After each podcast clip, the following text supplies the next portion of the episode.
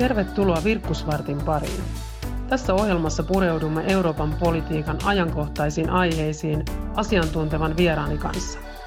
Minä olen europarlamentaarikko Henna Virkkunen EPP-ryhmästä ja tämä on Virkkusvartti. Tervetuloa mukaan. Koronaviruksen torjumiseksi tehdyt rajoitukset näkyvät tällä hetkellä joka puolella Eurooppaa liikenteen rajoittamisena. Tänään soitetaan kauppakamarin johtavalle asiantuntijalle liikenne- ja elinkeinopolitiikan saralla Päivi Woodille. Kokeillaan, onko Päivi paikalla. Päivi Wood. No tässä Henna Virkkunen soittelee liikennepolitiikan asioissa. Onko siellä etätyöpäivä meneillään? Joo, täällä ollaan puolittain parvekkeella, puolittain pihalla tekemässä töitä. Joo, eli ihan, ihan sama tilanne kuin suurimmalla osalla suomalaista tällä hetkellä ja samalla ilmeisesti toimitaan sitten vähän niin kuin lasten koulunkäynnin ohjaajana siinä sivussa.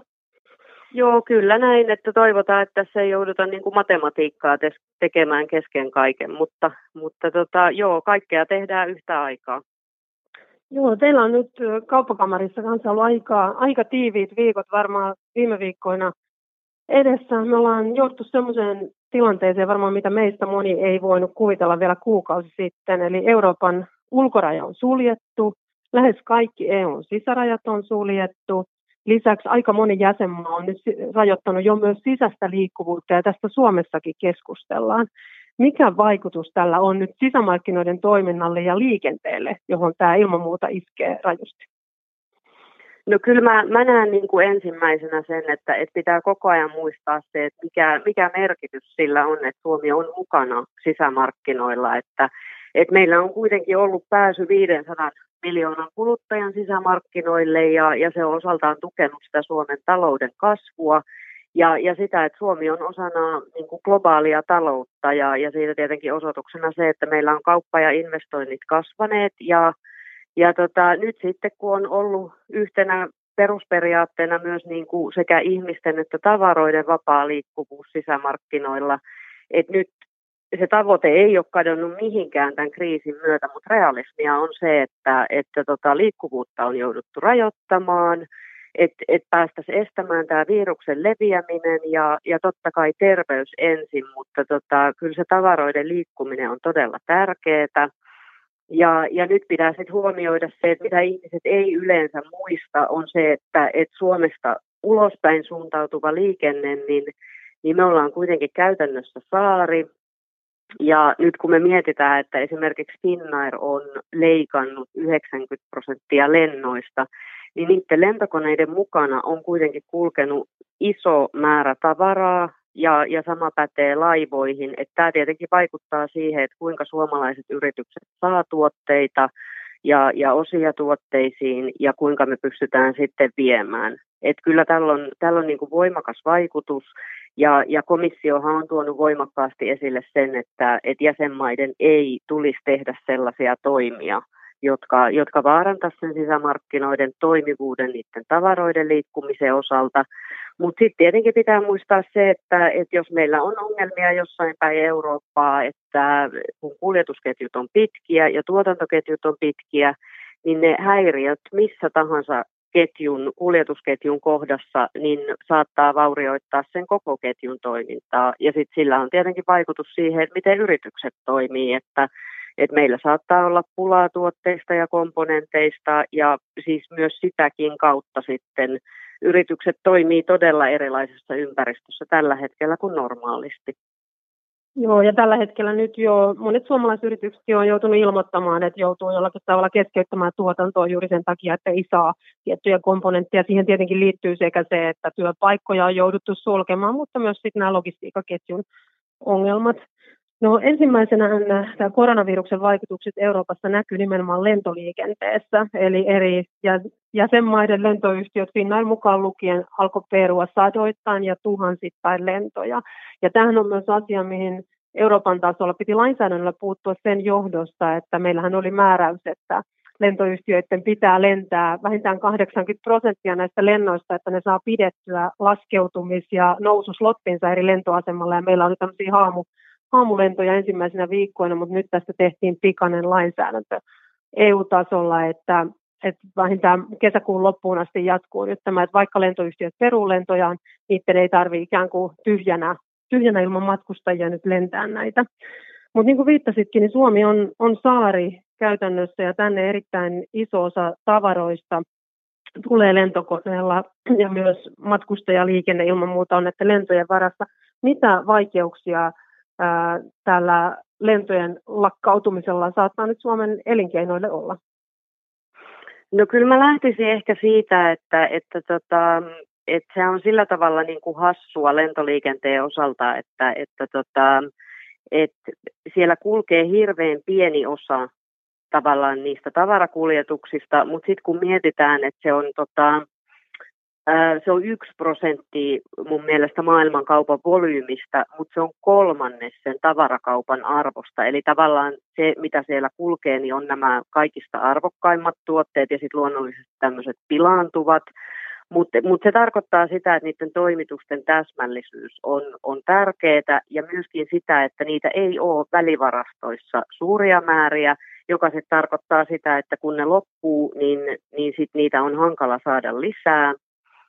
Ja, ja sitten toisaalta, että pystyyhän niin kuin kuririyhtiöt lentää edelleen Suomesta ja Suomeen ja tavallaan pystyy omalla, omalta osaltaan helpottamaan sitä kapasiteettiongelmaa, mikä on. Mutta sitten tietenkin luonnollinen seuraus on se, että kaikki muutkin on lähes samassa tilanteessa, eli ne lentorahtikoneet on, on jo kovassa käytössä – ja ei, ei varmastikaan ole helppoa löytää rahtikoneita paikkaamaan sitä kysyntää, mikä on. Ja luonnollisesti sitten kun kysyntää on enemmän, niin tota, sitten hinnat nousee. Eli tavallaan niin kuin kuljetusreittien uudelleenjärjestely niin on, on osin hankalaa tässä tilanteessa. Sitten varmaan yritykset miettii sitä, että voiko he mukautua siihen sillä tavalla, että siirretään tuotantoa mutta tota, se, sekin on osin sit hankalaa siinä mielessä, että et lentoliikenteestä on hankala siirtää muihin kuljetusmuotoihin, että sitä ehkä niin kuin käytännön tasolla voi hahmottaa sillä tavalla, että jos oletettaisiin, että siirretään jotakin lentoliikenteestä merikuljetuksiin, niin että se merikontin matka vaikka Suomesta Kiinaan, niin se on 2-3 kuukautta, mikä on sitten huomattavasti pidempi kuin lentoliikenteessä. Et se ei välttämättä ole, ratkaisu siihen, että vaikka rahtilaivojen kulkua nyt ei ole toistaiseksi rajoitettu mitenkään, mutta se ei välttämättä käytännössä kuitenkaan toimi. Joo, eli tuo, kallis, arvokas tavara liikkuu tämmöinen ikään kuin kriittinen tavara hyvin paljon lentoyhteyksien varassa, mutta sitten tämmöinen painavampi tavara, sehän tulee Suomeen ja Suomesta pois aika paljon myös matkustajalauttojen mukana ja myös näiden liikennöintiä on nyt vähennetty. Joko se näkyy tuolla tavaraliikennepuolella? No tietenkin se tilanne, mikä, mikä Aasiasta alkoi, niin aiheutti sen, että markkinoilta varmaan merikuljetuksesta poistui jonkun verran kuljetuskapasiteettia, että Aasiasta Eurooppaan lähteviä aluksia peruttiin silloin vuoden alkupuolella huomattavasti. Ja ehkä se nyt alkaa vaikuttamaan sitten Euroopan vientiliikenteeseen.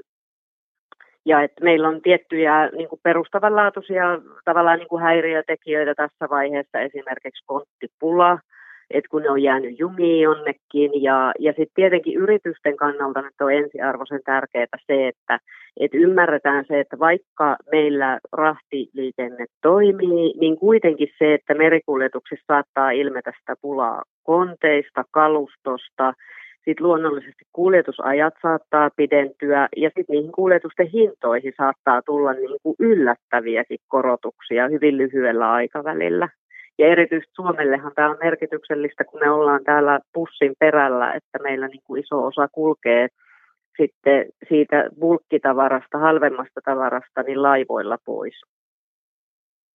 Nyt yksi uusi piirre, mikä tässä meidän liikenteessä myös näkyy Euroopan sisämarkkinoilla on nyt se, että sisäiset rajatarkastukset on tosiaan otettu käyttöön lähes kaikissa jäsenmaissa ja osassa jäsenmaita jopa maan sisäistä liikkuvuutta on jo rajoitettu se on monilla keskeisillä yrityspaikoilla tarkoittanut sitä, että siellä näkyy nyt kymmenien kilometrien rekkajonoja. Ja vaikka tästä liikenneministerit samoin kuin Euroopan parlamentti on antanut poliittisia ikään kuin linjauksia sen osalta, että pitää keskeiset tavarakuljetukset turvata ja ennen kaikkea elintarvikkeet, lääk- elintärkeät lääkkeet, näille pitää antaa ikään kuin ohituskaistoja tuolla rajoilla, niin näyttää siltä, että ainakaan ensimmäisenä päivinä tämä ei kovin hyvin ole onnistunut. Mitkä on elinkeinoelämän terveiset päivit tähän rajatarkastustilanteeseen? No kyllä pitää nyt niin kuin nähdä se, että, että Suomeen suuntautuvat kuljetukset, niin me ollaan siellä pussin perällä ja ne Keski-Euroopan ongelmat heijastuu meillekin. Että se, on, se on Suomen ja Euroopan etu nyt tässä tilanteessa, että toimitaan mahdollisimman ripeästi ja tehokkailla keinoilla. Ja niin kuin sä sanoit, niin, niin komissiohan esitteli tämmöisen ajatuksen myöskin sit näistä vihreistä kaistoista, että tavarakuljetuksia saadaan nopeutettua unionin sisämarkkinoilla, että tavallaan ei ei jäädä jumiin niihin rajatarkastuksiin, mutta et, sehän on ihan selvää, että viime viikolla Puolan ja, ja Saksan rajalla oli just tilanne, että siellä oli 40 kilometrin rekkajonot, niin on täysin selvää, että, että tämän kaltaisten tilanteiden syntyminen pitäisi estää ennen kuin niitä edes on. Ja se, missä niitä on, niin ne pitäisi päästä purkamaan mahdollisimman nopeasti, että et nyt ei tavallaan pitäisi luoda uusia esteitä tai hidasteita tavaroiden liikkuvuudelle, jotka ei ole välttämättömiä sen viruksen leviämisen estämisessä tai sen hidastamisessa. Niin, tavoitteenahan näissä kaikissa toimissa on ilman muuta ollut se, että rajoitetaan ihmisten liikkuvuutta, mutta käytännössä se vaikuttaa myös nyt näihin tavaroiden liikkuvuuteen, mikä on sitten olennainen osa tätä meidän sisämarkkinaa ja toisaalta pitäisi pystyä turvaamaan se, että koko ajan tämmöiset kriittiset tuotteet ja tavarat, tärkeä tavaraliikenne pystyttäisiin turvaamaan ja se ei ainakaan ensimmäisenä päivinä ole osoittautunut kovin helpoksi. Mutta nyt Eurooppa on tosi isossa kriisissä tämän virusuhkan vuoksi ja sillä tulee olemaan todella suuret vaikutukset meidän tulevaisuuteen vielä seuraavia viikkoja ja kuukausia eteenpäin, mutta jonain päivänä tilanne on ohi. Mitä muutoksia tai uudistuksia toivot, että tämän seurauksena me nähtäisiin Euroopassa, jos haluaa nyt hakea jotain hyvää tästä koronaviruksen aiheuttamista näistä isoista muutoksista, mihin toivot, että se, se johtaisi?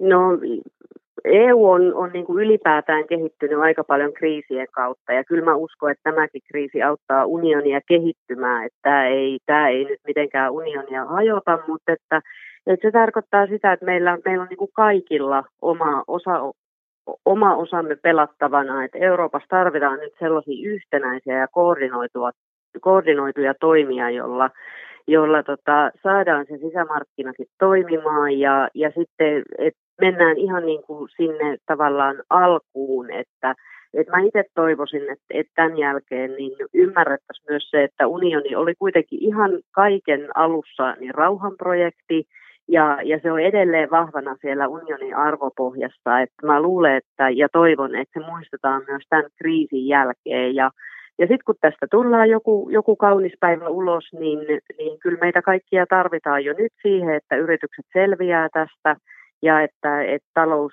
alkaa pyörimään normaalimmin tulevaisuudessa, mutta että toivottavasti me myös löydetään sellaisia työkalu, työvälineitä, työkaluja myös unionille, että millä me pystytään turvaamaan se sisämarkkinoiden kehitys myös tulevaisuudessakin, että se on Suomelle erityisen tärkeää, että sisämarkkinat toimii.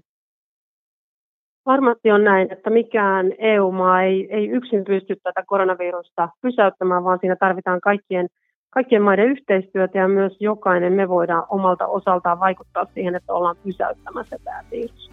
Kiitos Kauppakamarin johtava asiantuntija liikenne- ja elinkeinopolitiikan saralla Päivi Wood ja hyvää etätyöpäivän jatkoa sinne. Kiitos samoin Henna.